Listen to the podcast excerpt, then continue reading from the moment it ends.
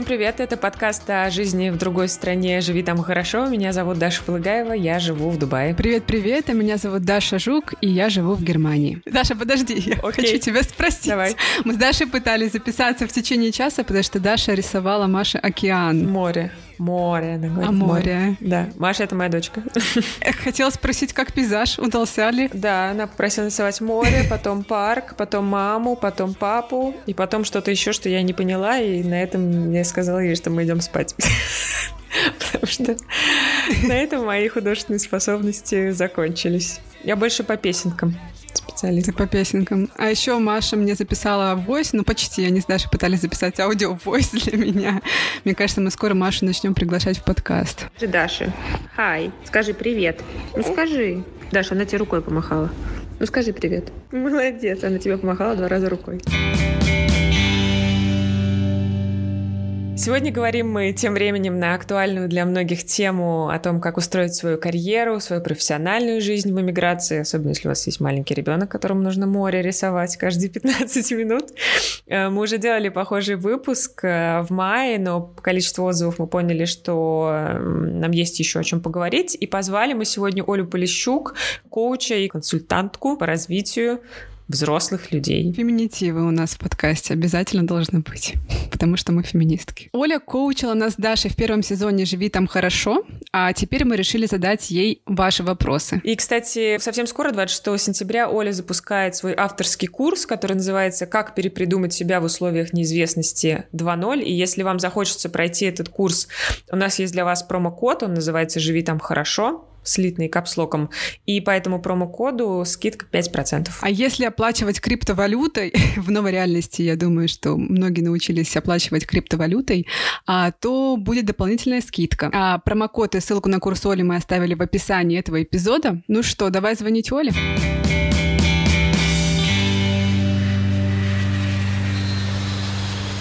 Оля, привет. Привет, привет. Рада тебя видеть. Да, я тебя тоже. Сколько лет, сколько зим. Сколько лет, сколько зим, да. А мы с тобой записывались буквально на заре подкаста «Живи там хорошо» а, для нашего первого сезона, и тогда, конечно, был совсем другой контекст, совсем другая жизнь. И ты, я помню, жила в Москве, а сейчас ты иммигрант тоже. А расскажи, где ты, чем ты занимаешься, как ты. Давай сделаем такой апдейт для наших слушателей. Слушай, но я занимаюсь тем же. Я коуч и консультант по развитию взрослых людей, давай так это назовем, да, то есть э, ко мне приходят со всякими вопросами, э, в основном карьерной самореализации, как обычно люди говорят, но на самом деле самореализация довольно глубже, всякими вопросами, связанными с ощущением э, смысла в работе, да, там, или желанием что-то поменять в своей карьере, в работе в широком смысле этого слова, возможно, какие-то форматы, возможно, как бы свое положение или роль в компаниях. Когда началась пандемия, я сделала случайно курс «Как перепридумать себя и найти новую работу». И как-то так случилось, что он, в общем, э, профурычил два года, выпустил mm-hmm. тысячу каких-то классных человек, которые нашли, правда, неплохую работу. И был он построен на всем, что я знала про, знаешь, перепридумывание себя, то есть смены чего-то в таких обстоятельствах, когда, в общем, ну, ты опираешься на всякие разные свои сильные стороны, интересы, желания, и как-то с этим живешь. Вот. Но наступило 24 февраля, и, собственно, у меня как раз шел последний поток э, курса, и мы все очень здорово обнулились в своих представлениях о том вообще, на что опираться. Ну, соответственно, я работаю с людьми и с компаниями э, тоже на всякие разные вопросы коммуникации, э, целеполагания, вещей, связанных вообще как бы с развитием отношений, и, ну, я имею в виду коммуникационных и как бы таких, которые позволяют делать э, достаточно удовольствия от этого получать и при этом получать классный, эффективный результат. Сейчас звучало как абсолютно э, стандартный коуч, но, в общем, а чего бы и нет. А живу я на Бали. История, что я приехала, как всегда, я раньше жила, да, по три месяца на Бали и где-нибудь еще. Э, собственно, в 2021 году, в конце ноября, я приехала сюда снова. И так случилось, что живу здесь уже вот до всего момента, а сейчас у нас э, уже сентябрь 22 года. Вот. Ну и планирую здесь оставаться. В общем, открыла здесь э, компанию, и, в общем, нравится мне Индонезия. А, но и исторические события помогли, конечно, обосноваться здесь. У тебя курс про перепридумывание себя в новом контексте. Скажи, пожалуйста, а тебе в каком-то смысле себя пришлось перепридумывать или вот э, какой-то делать апгрейд себя вот в новом контексте? Мы так эфемистично назвали новый контекст новым контекстом. Э, мне кажется, наступило 24 февраля, и как бы на 2-3 месяца все люди, которых я знаю, мои коллеги, я, там, не знаю, мои клиенты, не клиенты, люди, которых в целом как бы ты знаешь, мы все погрузились в состояние очень глубокого шока, да, и, собственно, этот шок, он как бы, он никаким образом, наверное, ну, он смягчился, потому что так устроена человеческая психика, она не может долго находиться в состоянии шока. И как бы понятие нормы все время гуляет, это двигается, это двигается, это двигается, но, наверное, то, что я испытала лично, это переосмысление, переоценка, да, то есть сначала мне вообще как бы радикально показалось, что все, что я делала до этого, это какой-то эм, какое-то перестало быть, короче, важным. Э, потому что как будто бы только антикризисные меры, да, и вот эта категоричность, которой я смотрела на мир работы, э, которым я всегда интересовалась, да, это мой, моя страсть, и вдруг как бы вот ты смотришь, а все разваливается. Рынки как бы разваливаются за недели, да, там э, люди приходят и уходят в ощущении, что как бы ничего хорошего с ними больше в этой жизни не случится, да, типа и одновременно все это на фоне страшных новостей, ну и как бы ты понимаешь, что ты абсолютно как будто бы очень маленький в этой ситуации. И я поняла такую штуку, знаешь, что есть обстоятельства, которых мы не выбираем. И вот книжки, знаешь, э, про футурологию, они ничего хорошего последние 10 лет не рассказывают про будущий мир. Ну, они все рассказывают про что-то, э, три тренда. Э, это война за ресурсы разного рода, и разного рода войны, в том числе человеческие э, какие-то между, да, неравностность. Вот так я бы назвала этот тренд. Вторая история — это как бы какие-то катаклизмы, которые человек вызвал своим э, потреблением или там, условно говоря, гиперпотреблением или какой-то жаждой чего-либо. Ну и, собственно, технологические какие-то э, примочки, которые нас питали про автоматизацию, про роботизацию, про умность э, систем — и мне кажется, что мы как бы сейчас видим, как это все начинает случаться. И, собственно, вот э, ощущение такое, что вот в этих обстоятельствах все равно жизнь-то есть. Она как бы вот то, что мы сейчас видим, через полгода начинает у всех проклевываться, потому что не жить нельзя. И, на мой взгляд, я не знаю, сейчас, может быть, очень философски говорю, но, правда, не жить нельзя, и ты вдруг это осознаешь не на уровне мысли рациональной, а на уровне того, что реально даже в этих обстоятельствах твоя жизнь как-то продолжается.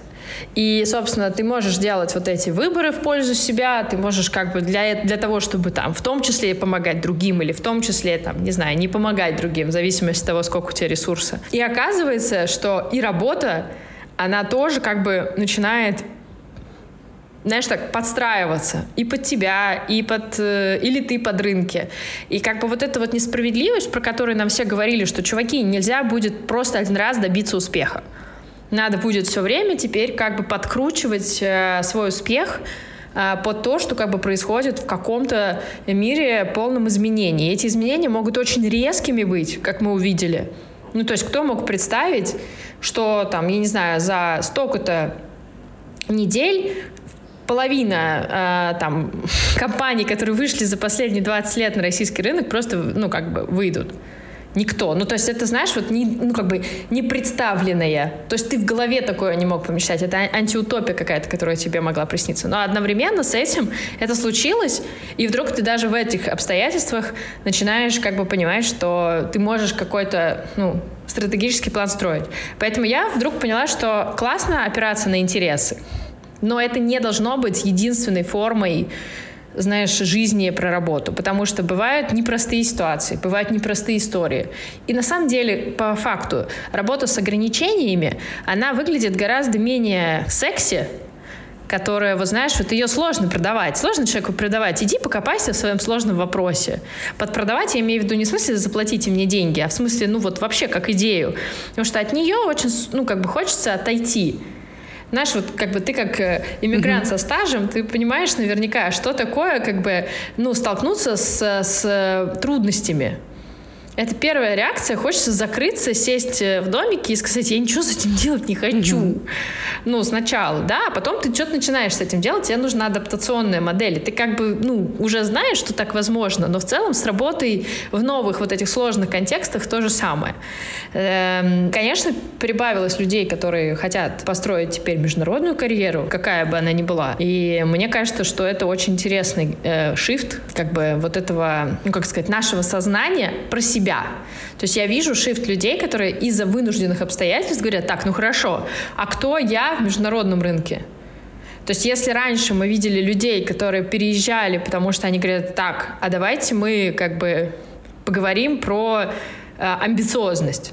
А вот настолько я амбициозный, чтобы еще сказать, а, кстати, не просто я продукт, а о мировом глобальном стартапе. И еще на английском буду кумекать, а не вот это вот все. И понимаешь, а вдруг оп, и как бы э, вдруг ты ощущаешься не в смысле амбициозным гиперпарнем, который всегда об этом мечтал, а как бы это вынуждены, допустим, у тебя такие обстоятельства. И вот ты к этому себя же не готовил с детства. Это как вот сейчас королева умерла, да, ну, условно говоря, там все же рассказывают историю, как она стала королевой, не будучи готовой быть королевой в 25 лет. Но вот, понимаешь, как бы когда тебя жизнь, и ты себя не готовил, а вдруг надо как бы стать, вот этот, мне кажется, момент, он совершенно сильно отличается по типу действий, по типу состояния мозгов и стратегий, которые ты можешь, ну, как бы применять, для того, чтобы на самом деле и в этих обстоятельствах иметь возможность, если надо, менять. Вот я про это хочу, собственно, и делаю сейчас новый проект, потому что старый мне нравится, в нем есть много пользы, возможно, мы его возобновим, но точно не сейчас. То есть сейчас я хочу вот про стратегии и про, извините, сложное разговаривать с людьми в контексте карьеры, потому что я вижу, как здорово уверенность в себе поднять на несколько месяцев, и, возможно, кто-то с ней что-то делал. Но, знаешь, вот я вижу, что вопросик, а как, блин, быть вот с тем, к чему тебя жизнь не готовила, он как будто бы гораздо более сложный самому проходить, чем как бы то, что ты можешь, ну, не нагуглить это быстренько. Угу. Даша, привет. Даша к нам присоединилась. Всем привет, да, решила, Оль, тебя, прости, не перебивать чтобы ты не потеряла. Да, прости, я тоже решила договорить, чтобы у меня мысль mm-hmm. хоть как-то не потерялась и было как-то осознанно. Ты знаешь, я хотела бы вот перейти к вопросу от Полины, это в продолжение того, что ты сейчас сказала. Она вот что спрашивает, думаете ли вы, что получая отказ по работе, вы как граждане России, что вам отказали, именно из-за того, что вы из России. Это вот в продолжении как раз твоего спича про то, что ты недостаточен. А, нет. Да, что ты так думаешь? А, это вопрос к нам ко всем? То есть, что... Ну, я думаю, к нам ко всем, да. Про психологические терзания. Знаете, выберите интерпретацию, которая вас вдохновляет. Я слышала сейчас э, от рекрутеров некоторых, в том числе, которые работают на несколько рынков, историю про то, что люди рекрутерам или людям на собеседованиях рассказывают про свою политическую позицию в первую очередь, а не про свои скиллы. И это такая, знаешь, новая штука «я хороший русский». Мне кажется, что как бы надо тут очень хорошо понимать перспективу бизнеса. Перспектива бизнеса всегда про, а, как бы получение прибыли. И ваша вакансия ничто иное, как способ получить эту прибыль, потому что вы закрываете, вакансия — это способ закрыть свою бизнес-потребность. И, например, если я получаю вместо понимания про человека драму, на тему хороший он русский, плохой русский, что у него там внутри. У меня есть вопросы к тому, насколько как бы он условно закроет мою потребность. И вместо того, чтобы думать, что вам отказали из-за того, что вы русский, я бы анализировала, на самом деле, как прошла ваша встреча, что вас спрашивали, Какое впечатление вы, как вам кажется, производите? И по вопросам, о чем вас спрашивали, можно, например, понять иногда, что непонятно из вашего резюме про вас, или что наоборот интересно из вашего CV. То есть, мне кажется, эта драма, она многих захватывает, но это как бы, извините, мне кажется, иногда э, либо информационный фон, ну, где мы как бы немножко напитали себя страхами, а во-вторых, вторая тема, которая может быть, это уход от реального анализа, который был бы в любом случае. И еще, кстати, для многих это впервые в жизни какой-то опыт. Для многих, кстати, в жизни это сейчас первый опыт собеседований в зрелом возрасте потому что в России часто работу находила сама. А во-вторых, это может быть история про то, что я хочу там условно без 100 итераций, 100 собеседований, например, как бы быть хорошим чуваком и получить работу. Или, например, 100 собеседований, и все классные. И я везде принят. Ну, то есть, понимаешь, это как бы, ну, как бы не переворот э, в сторону эффективности этих встреч и понимания про свою кандидатуру, а это или опыта, или соответствование позиции, например, что компания ищет. А ты такой, меня отказали, потому что я русский. Это, ну, такая скользкая дорожка, я бы сказала. Для части людей это может стать таким экскьюзом, да? Такой, знаешь, уход от, от, от ответственности, да. собственно. Как будто бы. Да-да-да, вот, изв... ну, как бы, извиняйте, извиняйте. Вот классное такое допущение как бы я себе делаю, лазеечка у меня такая есть. Смотрите, мне кажется, ты русский, как формулировку отказа можно еще вот как интерпретировать. Смотрите, то есть у тебя нет опыта в этом рынке ты работал на российском рынке. Не в смысле ты русский, у тебя российский паспорт, ты напал на Украину. Ну, как бы, нет. Это в смысле того, что ты русский, ты работал на своем рынке, где родился там и пригодился, у тебя опыт такого-то там ведения дел, процессов, контактов и так далее, а мы сейчас ищем человека с опытом на нашем рынке. Но вопрос, если вы дошли до собеседования, они это точно видели, значит, что-то в вашем опыте их привлекло.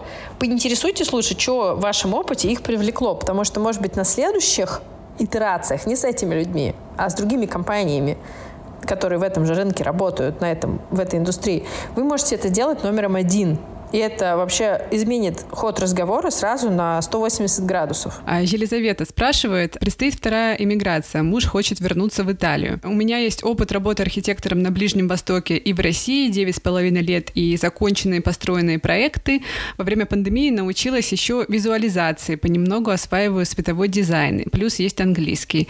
Есть опыт э, руководящей позиции, небольшая команда э, из 4-5 архитекторов, но свое бюро не решилась от открыть страшно из обстоятельств. 34 года, новая страна с высокой конкуренцией среди творческих профессий, новый язык, как лучше переупаковать прошлый опыт и выстроить новую карьерную траекторию в нынешних условиях. Классный кейс, все мне нравится. Э, давайте так, если я правильно поняла э, контекст проблемы, немножко работая часто с архитекторами, урбанистами и всеми остальными ребятами, Middle East Россия — это как раз рынки с очень большим количеством нерегламентируемого и масштабом. Ну, то есть, типа, ты мог э, работать, например, э, над проектом нового города в пустыне. Ну, просто, типа, с нуля зафигачим, как бы, типа, городишко ну или в России, да, там парк Зарядье, здрасте. Как бы нам в центре города на 23 миллиона человек построить просто новый парк? Ну, понимаете, таких кейсов в мире очень мало. И как бы, ну, если... Э, э, очень хорошо, что Елизавета это упоминает, потому что если ты переезжаешь из такого масштаба, ну, короче, не из такого масштаба, в смысле стран, а стран, в которых у тебя есть, например, вот возможность такого многофункционального масштаба, она на самом деле очень лимитирована. Поэтому на самом деле, если вы как бы привязываете свой переезд к вашей жизни с мужем, ну, типа, мы выбираем страну не по типу работы, а по типу, ну, как бы, где мы хотим жить. Мы хотим жить в Италии. Окей. И вот это вот тут начинается как раз стратегия, потому что если бы, например, Елизавета говорила, а что, если мы пойдем от моей работы? Вот у меня есть такой опыт таких многофункциональных масштабных проектов. Она бы могла задаться вопросом, а где еще в мире такой опыт мог бы быть востребован? И, скорее всего, она бы нашла развивающиеся экономики, которых нужны какие-то проекты, в которых как бы флагманы да, не все хорошо в экономике, или наоборот, все слишком хорошо в экономике. И поэтому нам нужны артефакты. И поэтому мы будем строить города, или херачить площади, или там транспортные развязки, что-то такое для того, чтобы улучшать что-то. И, скорее всего, она наткнулась на Латинскую Америку, и, скорее всего, она наткнулась на Африку, ну, еще на что-нибудь такое в этом духе. А, ну и на Азию. Но, как бы, у нее был бы очень крутой опыт, потому что, ну, как бы э, в архитектуре все довольно жестко. Опыт реализованного проекта может говорить о том, что мы набираем в команду человека, у которого вообще-то есть такой опыт. И вот как бы для всех специальностей опыт реализации чего-то э, в определенном масштабе может быть, кстати, тоже transferable skill. Это transferable опыт. Если он у вас есть, и вы можете его перенести в другой контекст, вы будете более ценным, тот, что тот чувак, который говорит на том же языке, но он никогда не делал подобного проекта. И если, например, такой как бы масштаб нужен. Теперь мы берем Италию. Италия, скорее всего, видимо, не, ну, вообще застроенное место. Такое, как бы. И вообще довольно часто регламентируемое, надо подумать. И поэтому... Ой, там-то столько бюрократии в этом смысле. Ну и вообще, ну как бы, очень верно Елизавета замечает, что, кстати, большая конкуренция рабочей силы, потому что, ну, знаменитые итальянские архитекторы известны с 14 века, если не с 12 Поэтому, как бы, э, в данном случае действительно есть вопросики. Но смотрите, какую лазейку логику говорит нам Елизавета. Она говорит, смотрите, она перечисляет нам скиллы. Я не помню, э, харды причем, хардовые скиллы, да, то есть освоение определенных э, программ и типов их использования. Что я там 3D-графику могу, вот это могу. Ну, то есть в ситуации, когда вы идете, например, от страны, в которой вы хотите жить, и вы видите, что рынок очень конкурентный, вы можете как раз заходить с какого-то классного отработ, ну, как бы классного, какого-то скилла, конкретного, который может быть востребован. Например, не знаю, наверняка в Италии до сих пор строится много частной недвижимости. Или, например, ну, короче, можно это посмотреть, хотя бы загуглить, наверное, там, темпы роста жилого или коммерческого строительства. И в связи с этим, ну, например, как бы идти через э, стратегия, может быть, идти через один такой свой скилл. Ну, то есть я говорю, я не в смысле вот та женщина с кучей опыта построения городов э, в пустынях. Э, я, условно говоря, архитектор, у меня есть, э, я trained as an architect, у меня есть вот эта вот категория опытов и вот этот вот hard. И, например, тогда вы можете там сделать несколько видов резюме своих или портфолио, в которых, например, у вас будет вот этот вот hard выделен. И таким образом вы можете как бы попробовать подумать, а кому этот хард нужен. И, может быть, вы найдете строительные компании, а может быть, вы найдете архитектурное бюро, а может быть, вы найдете еще что-то. То есть вы как бы предлагаете не весь свой опыт, а кусочками. И вот на самом деле, когда мы переезжаем в какое-то место, это очень грамотная э, стратегия. Это не значит, что вы следующие 10 лет должны заниматься только вот этим вот кусочком. Но для того, чтобы зайти Опять же, чтобы узнать людей, чтобы люди узнали вас, чтобы понять, как устроен рынок, чтобы заработать себе какое-то первое, э, э, ну, как бы, репутационное имя, это очень понятная категория. Вот. И если эти скиллы у вас есть, даже как бы неважно, тут можно столкнуться еще с таким самобичеванием. Но я же не лучший в этом скилле. У меня же там не 8 тысяч работ, неважно, он у вас есть. Он, например, востребован на этом рынке, за него платят деньги. Отлично. Можно пойти через него. Но э, здесь хороший вопрос, саночки или ехать.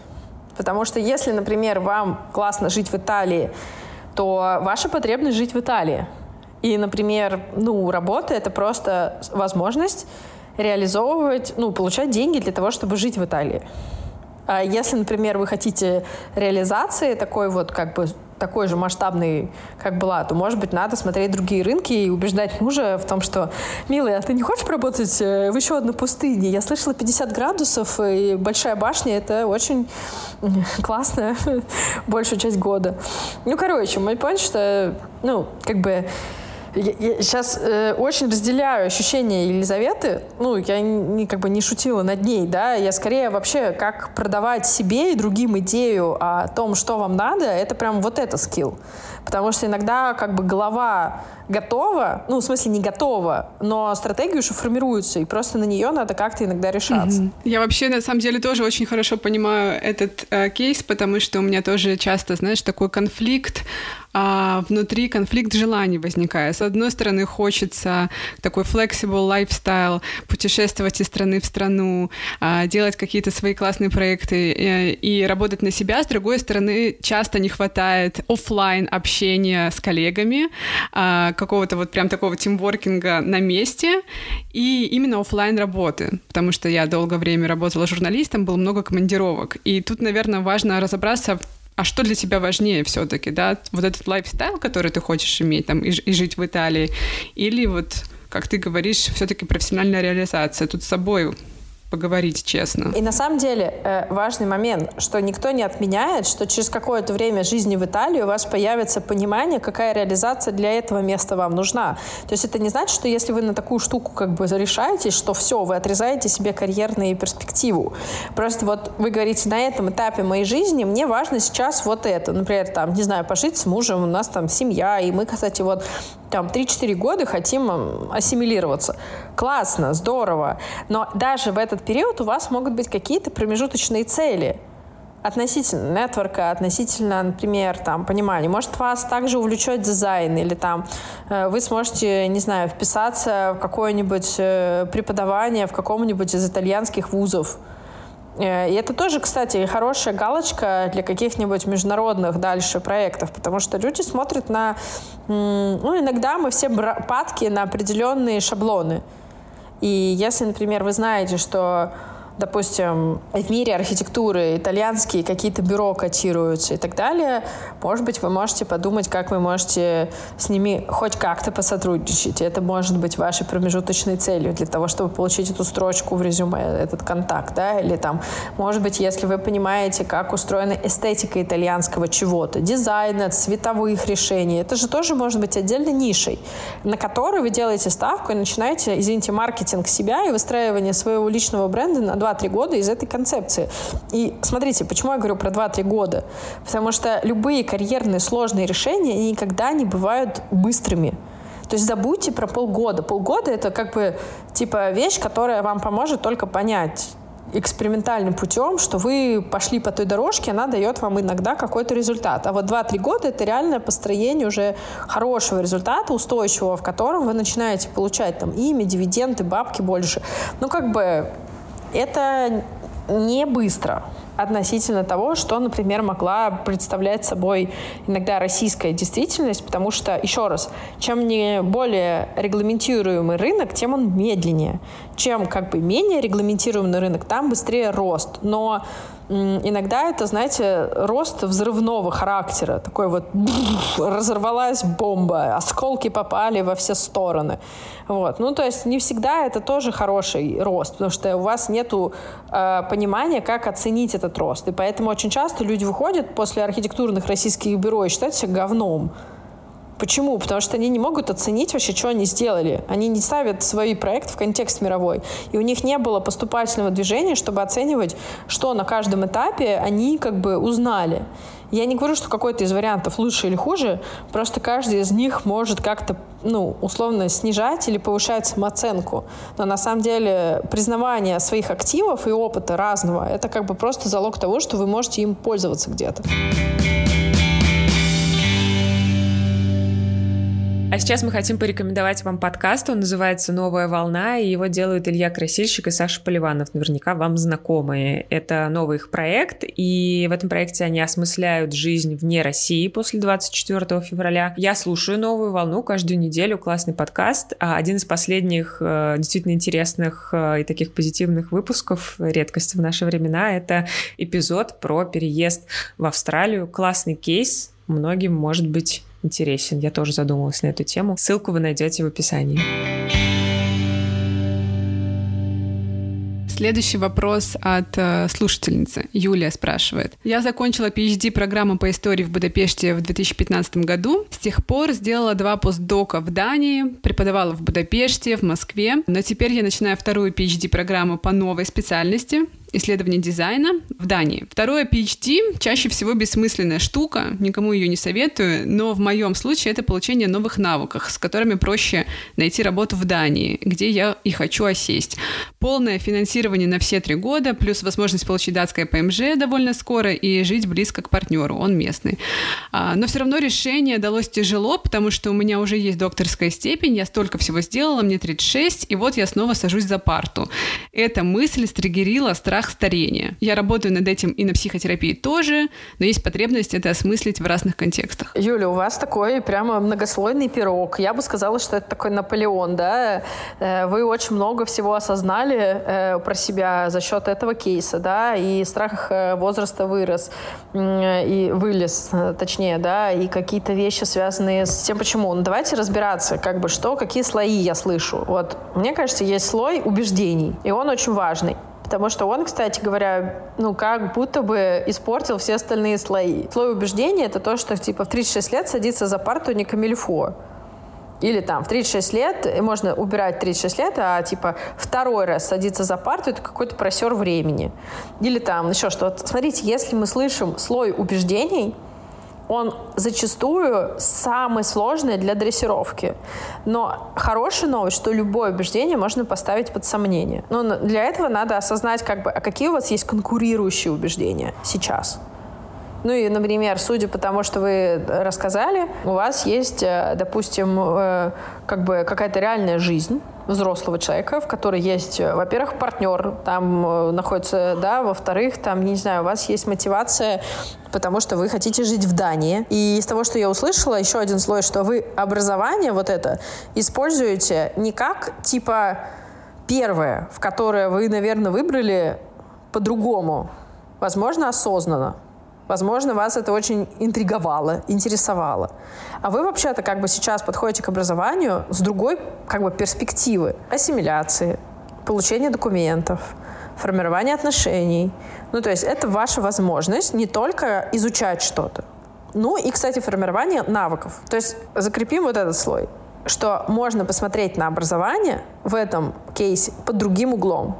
И, возможно, ваш опыт получения первого образования – и первый PhD, он как бы мешает вам сейчас увидеть перспективы этого подхода. Ну, прямо осознать их для себя и принять их. Потому что если мы принимаем перспективу такого образования, то оно, как бы, что его противодействовать? Я же для себя стараюсь и делаю. Третий аспект, который я слышу, это то, что эта, значит, история про PhD должна дать какие-то там навыки, которые востребованы в Дании. И здесь какой может быть ход? Пойти не только с психотерапевтом это прорабатывать, а вообще узнать, а какие конторы или там, условно, как этот навык реальной жизни прорастает в бизнесах, ну или в каких-то других структурах, в которых вы собираетесь его применять. Потому что помещение навыка, который вы получаете в реальный контекст прямо сейчас, он вас на самом деле успокаивает он вам дает понимание, как, зачем вы учитесь. Потому что пока что я слышу, что вышка вторая, она как бы вынужденная, но и как будто бы и желанная, и нежеланная одновременно. Ну, под желание, желание просто другого характера, не на интересах построены. Поэтому, возможно, чтобы создать, ну, как бы баланс еще с интересом, возможно, нужно понять, а как это будет практично. Потому что практичность, она все сразу упрощает.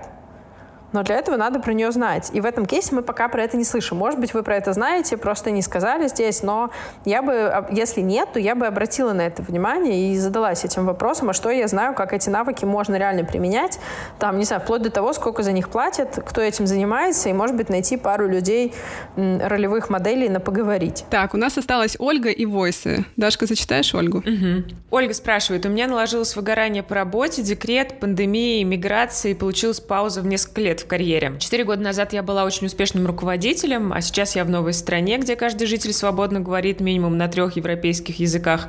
Муж советует морально подготовиться к тому, что первая работа после такого затяжного декрета не будет руководящей и вряд ли будет еще безумно интересной. Скорее всего, это будет ступенька, чтобы поработать после декрета и подучить язык.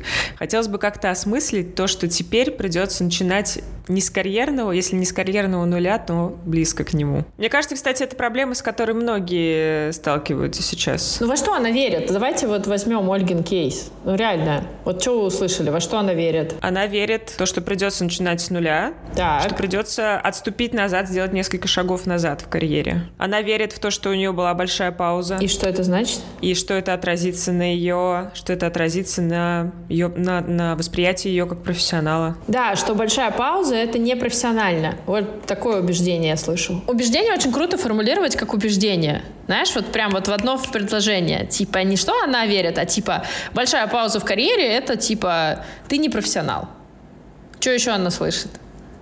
Что, во что она верит? У людей, которые вокруг нее три европейских языка, у нее нет, это тоже какая-то недостаточность. Да, что только три европейских языка равно достаточность. Еще, э, что только руководящая работа — это классно. Вот я такое еще очень важное убеждение слышу. Что обязательно нужно после паузы обязательно выходить на ту же позицию с тем же статусом, потому что это тогда профессионально. Ну да, видимо, для Ольги это было очень важным моментом, да, что она была руководителем и успешным руководителем, а сейчас приходится попрощаться с этой возможностью, как будто. Кстати, так ли это?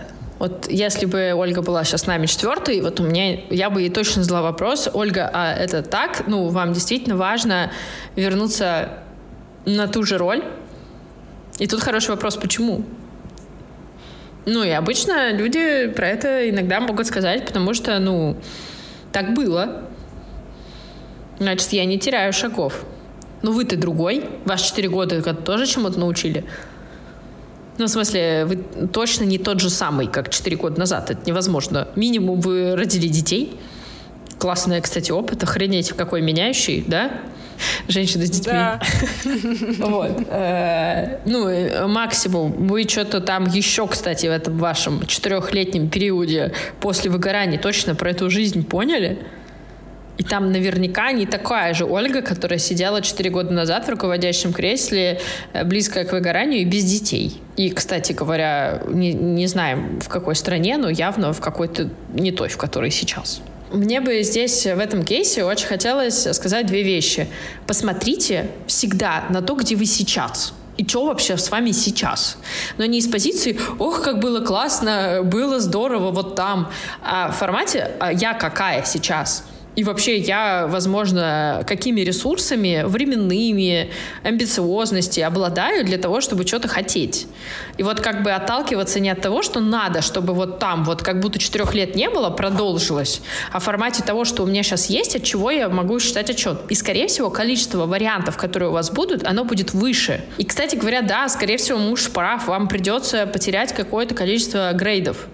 Но, извините, если смотреть на это из позиции «я их потеряла», то вряд ли это будет, э, любое предложение будет тогда, знаете, не ужасным. А если смотреть из этого, из позиции, кстати, классно, что я могу обнулиться в каком-то смысле, кстати, не вся обнулилась, но какая-то часть, и пойти, например, на разные варианты, потому что, возможно, мне что-то из них понравится. Может быть, какая-то это новая будет э, для вас индустрия. И как раз благодаря вашему управленческому опыту он не в смысле работодателем должен быть оценен, как, а, у вас есть управленческий опыт, берем вас директором. А в смысле, у вас есть управленческий опыт, то есть вы умеете видеть процессы. И это вам поможет на любой специальности дальше, ну, как бы простраивать некоторые, ну, чуть больше sense of ownership, горизонт планирования, там, не знаю, общаться более эффективно с людьми. То есть посмотрите на этот опыт как на ваш, а не как на какой-то, который должны заценить и дать вам плюшку в виде должности. Ну, то есть, типа, это тоже вот э, к разговору о тех потребностях, о которых, из которых вы исходите сейчас. И, и если я правильно поняла, я неправильно поняла ситуацию, потому что мы о ней не знаем. Но давайте представим две ситуации, что Ольга выходит на работу, э, потому что семье нужны определенные деньги. И, например, э, тогда, э, ну, условно говоря, у вас будет э, в списке топ-потребностей та сумма, которую вы определяете как, ну, в общем, минимальный необходимый минимум, с которым вы готовы вернуться в найм. А, допустим, если Ольге не нужны деньги, например, она просто хочет ассимилироваться в том самом обществе, в которое она переехала, и помимо мужа тоже работать, то тогда, кстати говоря, возможно, еще больше вариантов или меньше. Потому что задача, которую Ольга решает, это, допустим, вообще-то найти ту деятельность, которая в этой географии была бы востребована, и она могла бы в ней вообще стать через пару лет э, вполне себе ого-го, как и была там, где она была. Причем это другое ого-го. Я вот прям сразу могу сказать, что не надо это ого-го как бы э, склеивать. Ну, то есть представьте себе, что у вас маленькая жизнь. По поводу, значит, начинать с нуля. Но я вот как говорила, так и буду говорить как мантру. Вы, вам, ну, сколько-то лет. Ну, судя по всему, не 10 и не ноль. И в этом смысле нам всем уже сколько-то лет, и я это говорю ровно для того, чтобы вы оценили, сколько у вас вообще дофига в вас от этих годочков опыта, насмотренности, э, навыков, компетенций и так далее. И вы все время как бы все равно будете надстраивать над вашим опытом. Даже если вы, извините, пойдете все-таки по пути зачем-то, по пути пойти официантом, то, скорее всего, вы будете официантом, который будет менеджерить процессы. Без того, чтобы, кстати говоря, его просили об этом. Мне кажется, это очень интересный смысл, что людям в эмиграции какое-то время как бы уходит на то, иногда, вот они мне рассказывали, некоторые мои клиенты, да, чтобы понять, что люди везде люди что люди везде любят, что люди везде хотят уважения, что люди везде хотят быть услышанными. Ну, короче, неважно при этом, какие там законы вокруг, но в целом есть какие-то базовые человеческие штуки. И даже на этом можно строить карьеру иногда. Угу. Хотя хорошая, хороший человек — это не профессия. Кстати, а к вопросу, к вопросу про паузу в декрете. Ты советуешь э, как-то, э, не знаю, рассказывать про какие-то свои навыки, которые у тебя появились э, за это время, или как-то как про это упоминать? Понятно, что они появились, но нужно ли про это рассказывать? Ну, если вас про это спросят, то почему нет? Ну, опять же, смотри, во-первых, я бы, если прям есть сильные сомнения, что вам делать после декрета, я бы составила базово свое какое-то количество опытов профессиональных, э, пошла бы, ну, то есть сделала бы свое какое-то резюме, пошла бы к какому-то рекрутеру на том рынке, на котором вы хотите, и вообще качественно затерла. Ну или к карьерному консультанту, который работает конкретно с этим рынком в вашей индустрии. Потому что он бы вам подсказал, что вам сейчас хватает, что вам не хватает, что вам надо подкрутить и как бы как вас себя позиционировать. Если вы сами, например, из открытых источников и там не можете этого сделать. Потому что, понимаешь, все сильно может зависеть еще в том числе, вот есть какие-то страны, в которых, ну, вообще-то люди тебя не будут спрашивать про твое семейное положение детей, что ты делала два года. Ну, то есть они такие, а декрет, окей, спасибо. А есть люди, которые будут как бы про это очень сильно интересоваться. Ну, это тоже определенные там личные границы, дискриминация, там private life, короче, короче, куча каких-то штук. Поэтому обязательно надо честно говоря, про это подумать, куда вы суетесь и как бы что там принято. Потому что если вы как бы боитесь вопросов типа второго собираетесь рожать, э, потому что вас такое уже спрашивали э, в топ-корпоративном сегменте российском, ну, это один такой опыт, там много. Возможно, ваш следующий опыт будет не такой. Скиллы, смотри, вот мне кажется, вопрос тайм-менеджмента точно меняется у женщин. Мне кажется, вопрос, например, э, многофункциональности и ощущению про как бы какие-то, может быть, софты. Но даже это можно снабдить примерами. Вот. Плюс я знаю кучу женщин, которые говорят, я не была в декрете, я все это время делала проекты иногда и работала. Для них это прям стейтмент. Если кто-то узнал себя, ну классно, заверните это в свои проекты. Ну, типа, как бы, если почему-то для вас это важно. Хотя, на мой взгляд, как бы, ну, нормальная тема уйти в отпуск э, по уходу за ребенком. В разных странах просто разное количество дней на это, ну, и месяцев э, уходит по законодательству. Поэтому здесь тоже хороший вопрос. Если вы такая, да я сидела вообще-то, занималась детьми, а вам говорят, ха, Тут 10 дней положено. Поэтому что ж ты делала, дорогая? Ну, как бы, значит, вам надо об этом знать, и все. Вам не нужно как бы придумывать какую-то неправду, заниматься еще вещами. Просто вы должны понимать, как думают люди и в этих категориях. Ну, чтобы быть с ними на равных, на одной волне.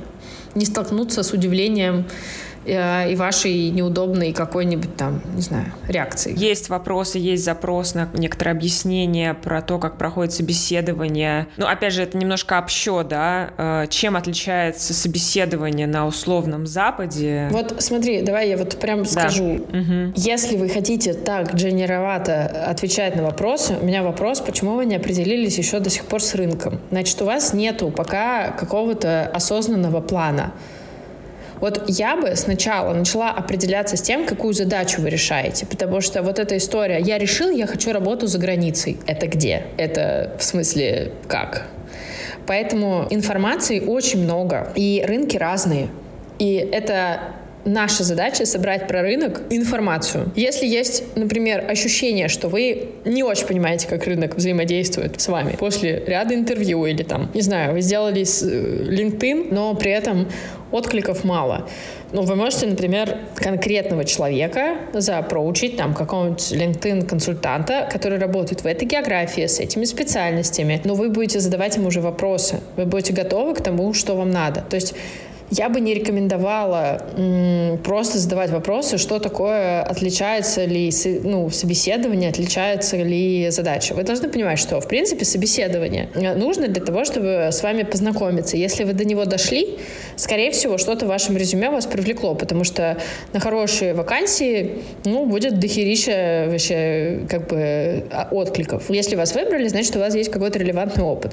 Подготовиться, ну, к тому, что вам судьба готовит, можно, если вы пошли и поговорили с каким-нибудь чудесным человеком, который работает еще раз в этом рынке. То есть, например, э, просто рекрутеров не из Middle East, если вы хотите работать на Middle East, лучше не брать. Короче, есть несколько специальностей в этом рынке, э, ну, как бы поиска, слэш, там, не знаю, а составления ваших резюме и работы, да, сейчас есть LinkedIn, вот эти writers. Есть э, career consultants, то есть карьерные консультанты.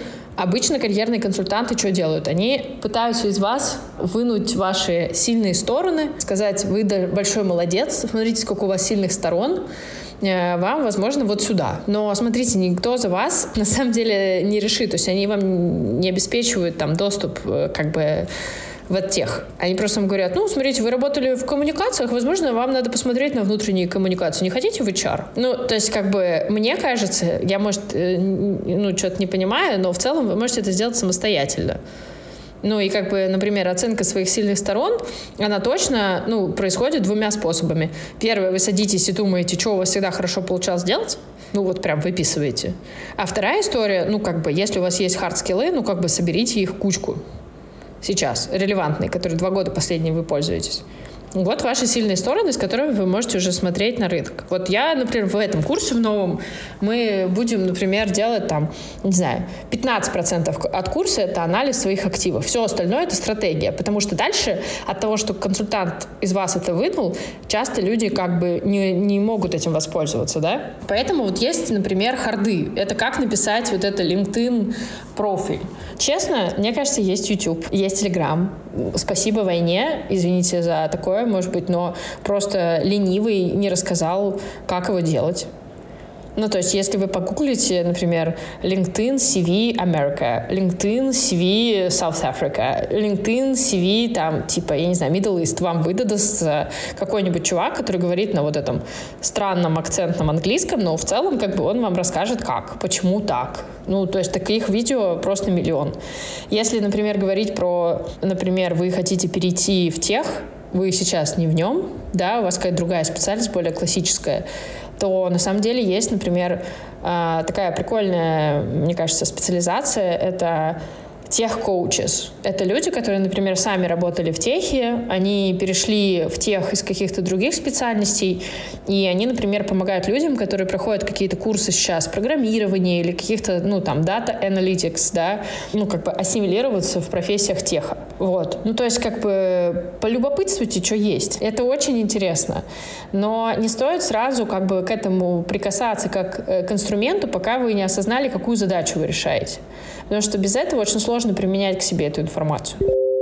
Привет, меня зовут Алина. И пять дней назад я переехала из Китая в Португалию. В Китае я прожила 9 лет. Я работала там учителем рисования и тату-художником. Я приехала сюда, чтобы получить беженство. И я сейчас сижу в ванной друзей, которые живут в Лиссабоне. Потому что пока еще я не нашла ни жилье, ни работу. Я приехала сюда с целью открыть свою арт и тату-студию. И я не могу сказать, что это легко, а достаточно достаточно сложно. Переезд тяжелый для меня, хотя я жила в эмиграции совершенно в другой стране, и я настолько привыкла, что я забыла, что это за чувство, когда ты приезжаешь и все чужое. Абсолютно чужое. Особенно сегодня я пошла в регистрацию для беженцев, и со мной там разговаривали так, словно я грязный бомж.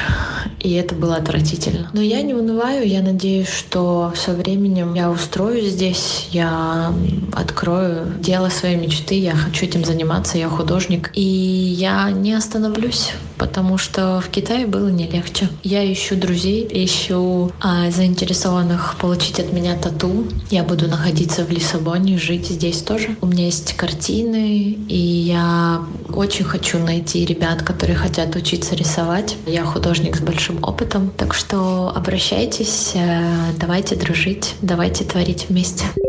Да, вот такой войс от нашей слушательницы Алины. Хочется, Алина, вас поддержать. Посылаем вам вот лучи нашей поддержки и надеемся, что кто-то из наших слушателей... У нас, кстати, есть ребята в Португалии, в Лиссабоне, я знаю, что, может быть, как-то вы друг друга найдете там. А ссылочку на соцсети Алины можно найти в описании этого эпизода. Я не знаю, насколько сейчас э, рациональные аргументы тоже нужны, но эм, можно я буду собой, и помимо того, что если у вас есть Инстаграм, дайте его мне, мои 25 тысяч человек, в которых 6% это люди, которые являются тоже украинцами, а все остальное это такой замес из русскоязычных людей, но тем не менее э, к вашим услугам, потому что, мне кажется, услуги точно могут быть, особенно если вы делаете классные тату, это востребовано. Я бы здесь прокомментировала такие две вещи. Вот смотрите, есть э, мастерство, да? У Алины есть мастерство. Ну, то есть, э, когда ты мастер, у тебя есть ограничения по тому, где ты можешь работать, да? То есть я имею в виду, что ты непосредственно только руками, например, можешь э, что-то делать. Но одновременно с этим хороший вопрос, э, что у Алины мастерство, которое делится на какие-то вещи. Ну, то есть можно рисовать по коже, можно рисовать картины, вот, и, возможно, ваш скилл еще как-то может быть сейчас применим. Например, там, не знаю, вы находитесь в Португалии, Португалия такая крипто столица типа мира, одна из, ну, в смысле не Португалия, а Лиссабон конкретно. И в этом смысле герои для Metaverse и разных способов, ну, того, где ваш скилл в новой реальности может быть применим, это на самом деле любопытное исследование. И это, возможно, вам поможет не зависеть от того места, в котором вы хотите жить. Смотрите, мне кажется, что история, в которой мы сейчас окажем, ну, то есть все оказались в Европе, сейчас это перенаселенность, потому что э, из-за войны, да, то есть как бы 5 миллионов человек вышли в европейские государства. Это факт, который мы должны учитывать. И что важно э, из этого факта? Я сейчас не оцениваю как бы ужасность этого факта. Мы берем из ИТИС, я имею в виду, почему это произошло.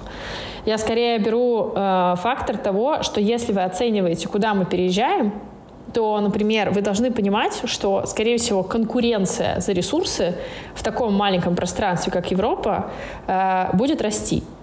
То есть если вы переезжали туда, потому что, например, у вас там есть, там, не знаю, люди, которые вас поддерживают, или, например, вы хотите европейский паспорт, или еще какие-то, ну, у вас были причины, вы как бы очень хорошо должны это понимать. Э, неважно, э, кстати говоря, по какой причине вы собираетесь туда. Потому что это дает вам возможность столкнуться с трудностью в виде конкуренции и качественно ее преодолевать. То есть, например, когда мы выбираем на примере Алины, извините, можно я возьму это как пример, э, когда вы понимаете, что вы со своим скиллом переезжаете в какую-то конкурентно, конкурентную среду, в которой прямо сейчас есть некоторый переизбыток, например, там, людей, не знаю, сложность с документами и так далее, то помимо трудностей, с которыми вам может придется столкнуться, есть еще просто базовая логика, а может быть это проще сейчас сделать в каком-то промежуточной локации. Ну, то есть, если паспорт является вашей как бы задачей, тогда да, возможно, у вас сейчас есть, ну, напрямую мотивация, и вы поэтому будете держать удар, да, готовиться к этим трудностям, но вы оцениваете, что да, это, скорее всего, будет происходить, и да, возможно, с вами ужасно поговорили, и мне реально очень жаль, э, что так происходит. Но, возможно, это также происходит, потому что просто от количества потока эмпатия у людей, которые занимаются вот этими бюрократическими процессами, она нарушена. Это перспектива, которую я иногда беру сейчас, работая с людьми для того, чтобы объяснить, что это не про них. Да? То есть это как бы ну, важно осознавать, в каком контексте ты, допустим, что-то делаешь. И мне кажется, что, например, у Алины есть скилл, который, возможно, может продаваться не только в Португалии. Если все художники, например, говорят, слушайте, э, Лиссабон и Португалия вообще страна, которая ну, дает сейчас как бы визы, мы будем там, потому что там безопасно, то, скорее всего, качество, количество работ увеличивается, а цена на них уменьшается. Ну, потому что так работает спрос, так работает предложение. Плюс, если, например, Португалия э, переполнена людьми, которые тоже переехали, то, возможно, ваш рынок сбыта ваших работ, он не там. То есть вам надо подумать, стратегически про то, где, условно говоря, ваша потенциальная покупательская аудитория. Или, например, сейчас очень много украинских организаций, проукраинских организаций в мире, да, занимается, ну, как бы распространением информации про таких художников. Или есть, кстати, Art Residents, которые дают возможность вам пожить бесплатно и потворить, и поработать для непосредственно украинцев. Там есть какой-то конкурс, но тем не менее он как бы есть. И мне кажется, вот это очень тоже интересная история, как на себя посмотреть посмотреть через все обстоятельства, которыми вам пришлось столкнуться. Вот я бы вот на эти две вещи говорила. Но, на мой взгляд, сколько вы готовы условно говоря, жить в каком-то режиме в котором вы не до конца понимаете, что с вами будет, я бы это для себя как-то определила как порог, например. Я готова так провести год, вот через год я замеряю по таким-то показателям, что со мной случилось, для того, чтобы я понимала, нужно ли мне, например, там, вот у меня есть опыт жизни в Китае, значит, я точно умею ассимилироваться, да, а где еще могу быть востребована? И, например, вы там учите португальский за этот год. Где у нас португальский востребован? Бразилии. Бразилия супер большая экономика, огромная просто страна, которая, кстати, выдает паспорта сейчас отлично.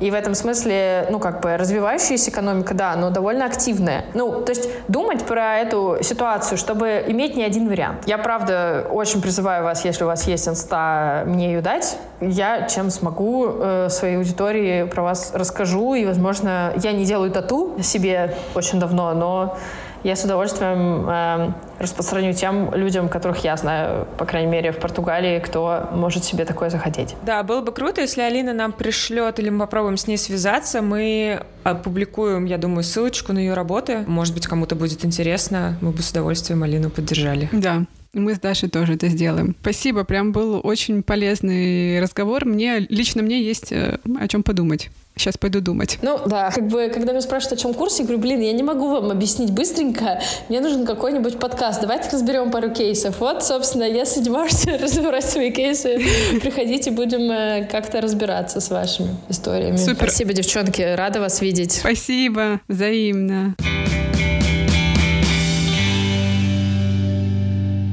Друзья, спасибо большое, что дослушали до конца.